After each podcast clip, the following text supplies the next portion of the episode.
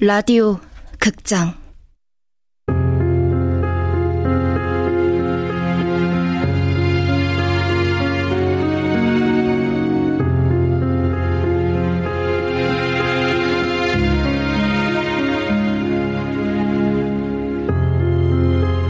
다른 사람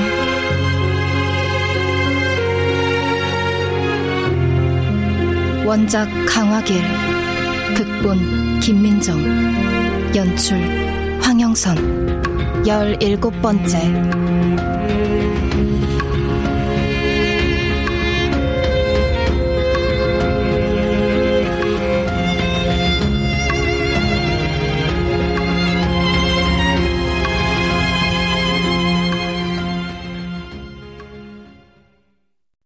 진아야, 나 좀 도와줄 수 있어?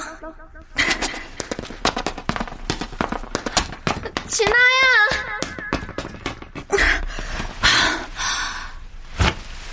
꿈이네. 또 그 골목이야. 왜 도망치는 것 같지? 그냥 돌아보지 않은 것 뿐인데. 유리, 누군가에게 위협을 당하고 있었을까? 골목 너머에 서 있던 키 큰 남자, 누굴까? 어쩜, 유리는 끊임없이 자신이 무슨 일을 당했는지 알리고 싶었던 거 아닐까? 일기장. 형규 선배랑 양수진이 마지막에 유리방을 정리했다고?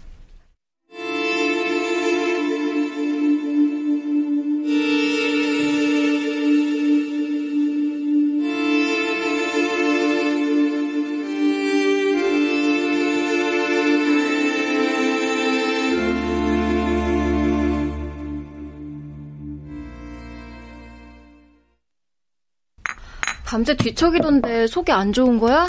아니, 그냥 깊이 못 자. 수면제 먹는 건 아니지? 아니야.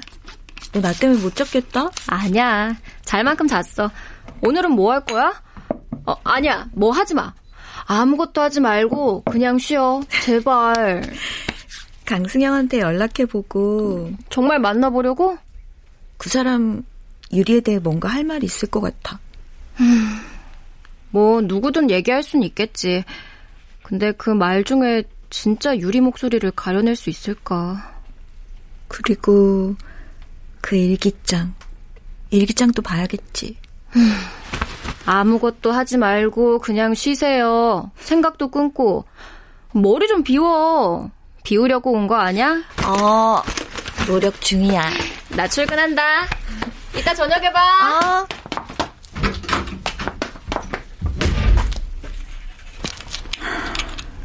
강승영 누구지? 외삼촌한테 어린 시절부터 강간? 재판까지 갔었네? 책도 내고 다큐멘터리에도 출연하고 지금은 여기서 봉사활동도 하고 있네. 그때 동반 자살 사건으로 많은 인생이 변했는데 이 사람이라면 유리한테 어떤 도움을 주지 않았을까?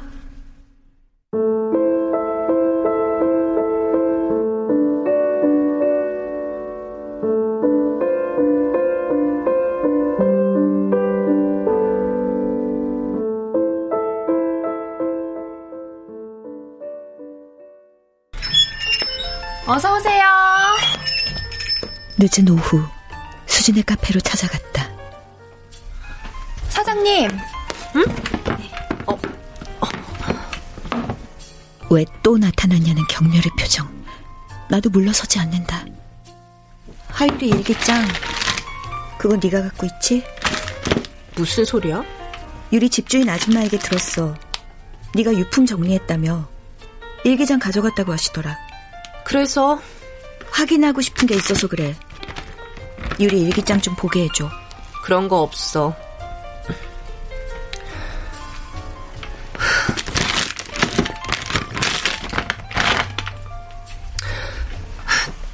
잠깐 가게 좀 봐줘.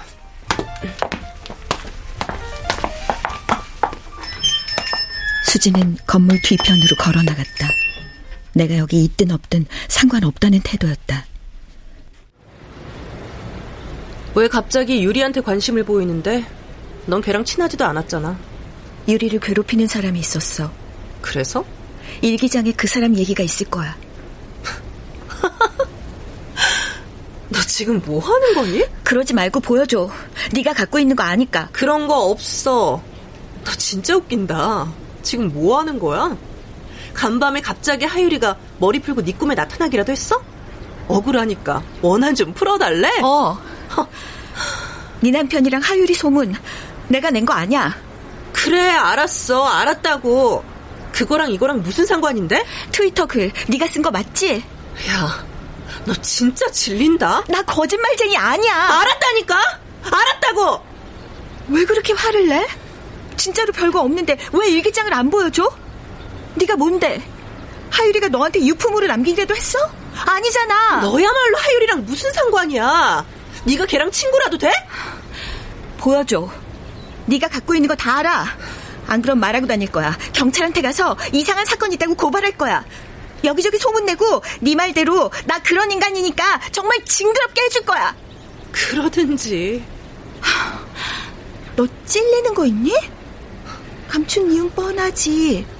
왜 굳이 둘이 가서 유리집을 청소했을까? 소문이 사실인 게 밝혀질까봐 뭐 숨긴 거 아니야?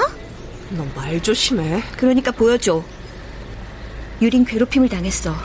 내가 알아. 거기 숫자 있지? 그게 뭔지 안다고 나. 아닐 수도 있어. 그거 확인해보면 되는 일이잖아. 보여주면 끝나는 일이잖아. 정말 아무 상관 없다면 얼마든지 보여줄 수 있는 거 아니야? 미친년. 뭐? 작작 좀 해. 죽은 애 들먹이며 이용하지 말고. 지금 네가 뭐라도 된 것 같지? 신문에 좀 나고 인터넷에 이름 오르내리니까 무슨 여성 운동가라도 된 것 같아? 웃기지 마. 내가 널 모를 것 같니? 내가 진실을 말해줄까? 넌 그냥 나를 엿먹이고 싶어서 온 거야. 파련마을 춘자딸, 네가 놀아주지 않으면 친구가 없던 애. 네가 얼마나 치사한지 알아? 아무도 놀아주지 않은 불쌍한 년과 친구하고 있다는 걸로 자부심 느꼈지? 그런데 어쩌나? 그렇게 열심히 공부해서 간 대학에서 나를 또 만났네? 네가 내 남편이랑 친하게 지내고 싶어서 온갖 과 모임에 쫓아와서 눈치 보던 거 내가 몰랐을 것 같아? 내 남편은 너한테 조금도 관심 없었어. 지금도 네가 누군지도 몰라. 넌 그런 존재야. 근데 네가 내 남편을 들먹여? 네가 가질 수 없는 거니까 다 쓰레기로 만들고 싶지? 다니는 내내 걔 무시했잖아. 인간 취급도 안 했잖아.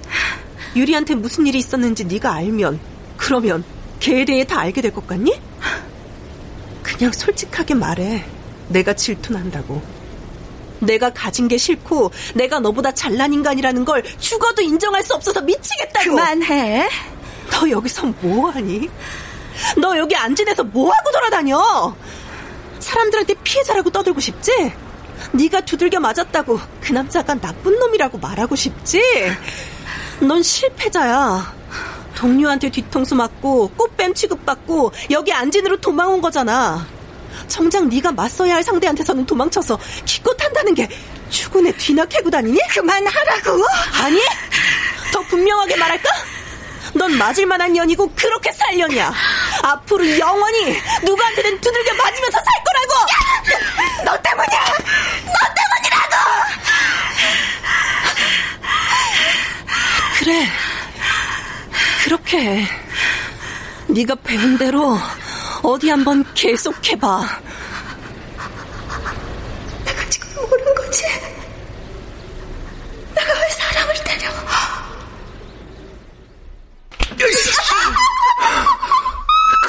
하지 말라고!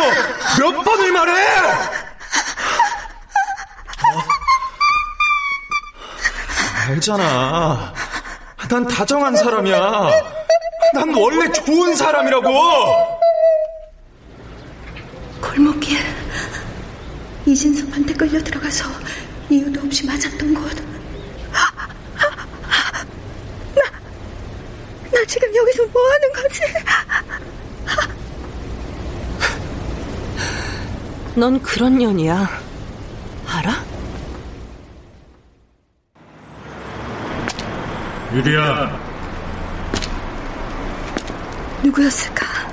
키가 크고, 키가 크고, 키가 큰 남자. 진아야, 진아야 도와줘. 그때부터 난 앞만 보고 걸었다. 그렇게 이곳을 완전히 벗어났다고 믿었다. 그런데 넌 맞을 만한 년이고 그렇게 살 년이야. 앞으로 영원히 누구한테든 두들겨 맞으면서 살 거라고!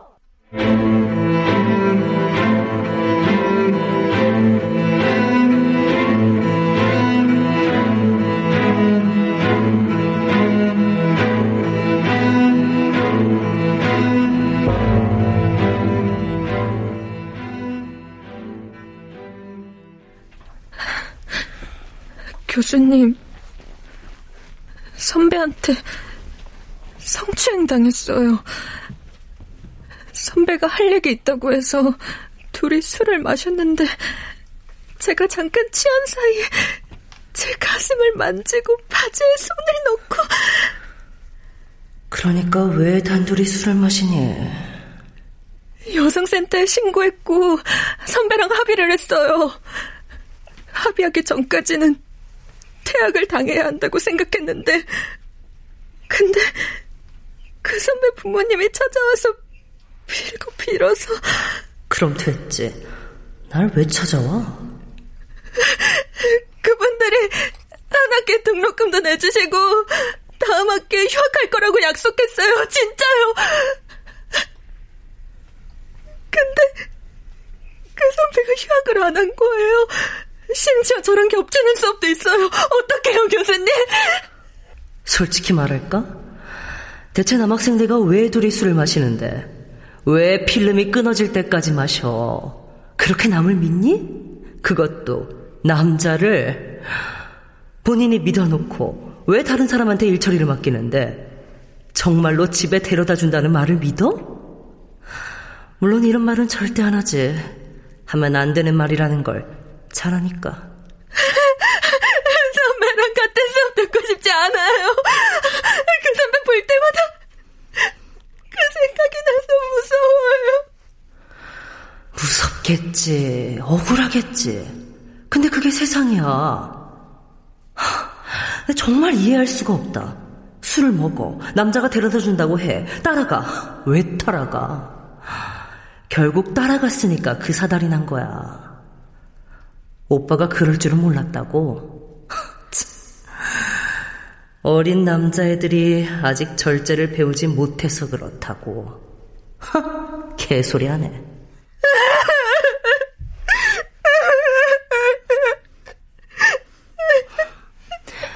다 울었어? 자, 티슈. 잘했어. 잘 해결했고, 잘 싸웠네, 용기 있게. 대단해. 정말 그렇게 생각해.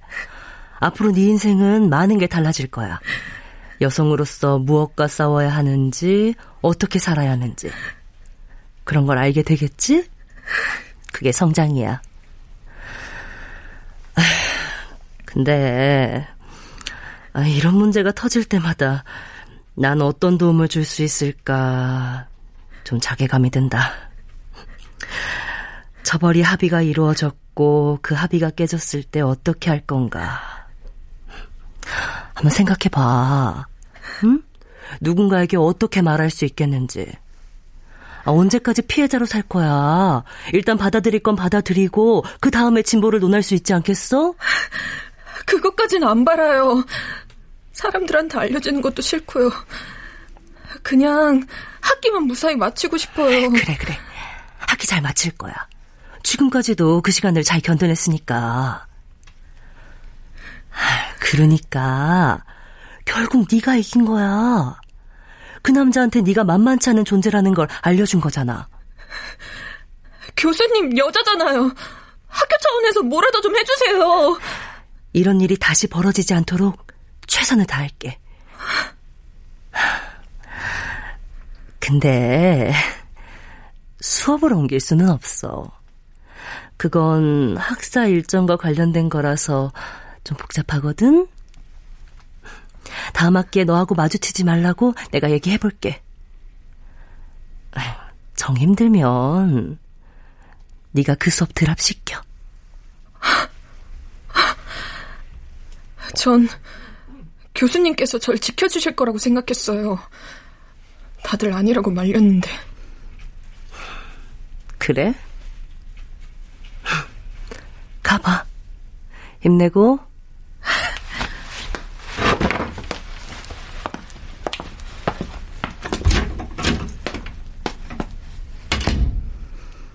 아, 지겨워. 난 학과 이미지를 지키는 게 더 중요하다. 그대로 넘어가 주길 바란다. 그러지 않는 학생도 있다. 김희영처럼. 그러고 보니 김희영은 날 한 번도 찾아오지 않았다. 이 일을 알게 된 건 오히려 김동희한테 연락을 받고서다. 김희영이라는 애요. 그 학생이 어떻길래요? 그 학생을 제가 어떻게 한 게 아니라 그 학생이 저를 성추행으로 고발했어요.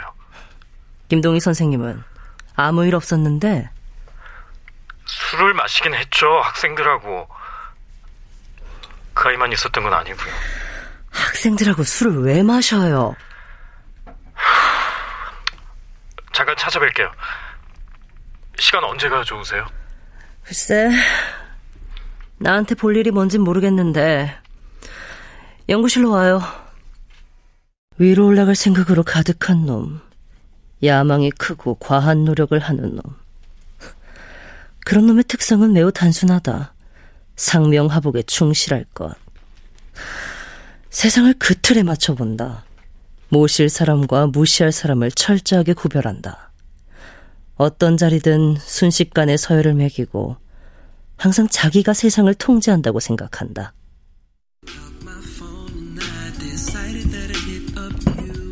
교수님, 저 이거 번역하느라고 힘들었어요.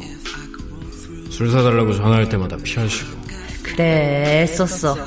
애쓴 거 하니까 내가 술 사잖아. 논문에 이름도 안 올려주시고.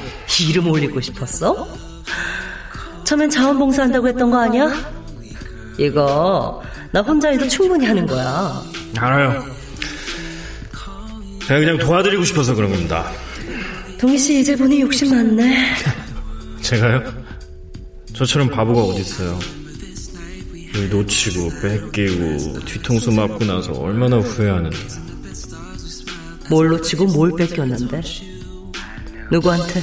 아, 저 그게 순이나 따라봐. 김동희 선생.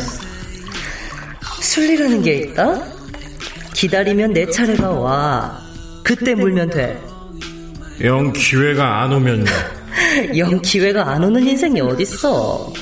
정신 바짝 차리고 있어. 기회 왔을 때 날려버리지나 말고. 김동희가 영리하기는 하지.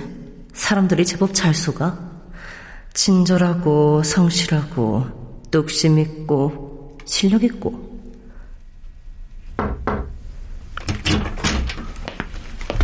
교수님, 잠깐 시간 괜찮으세요? 김동희 멍청한 새끼. 언젠간 이런 일이 벌어질 줄 알았다.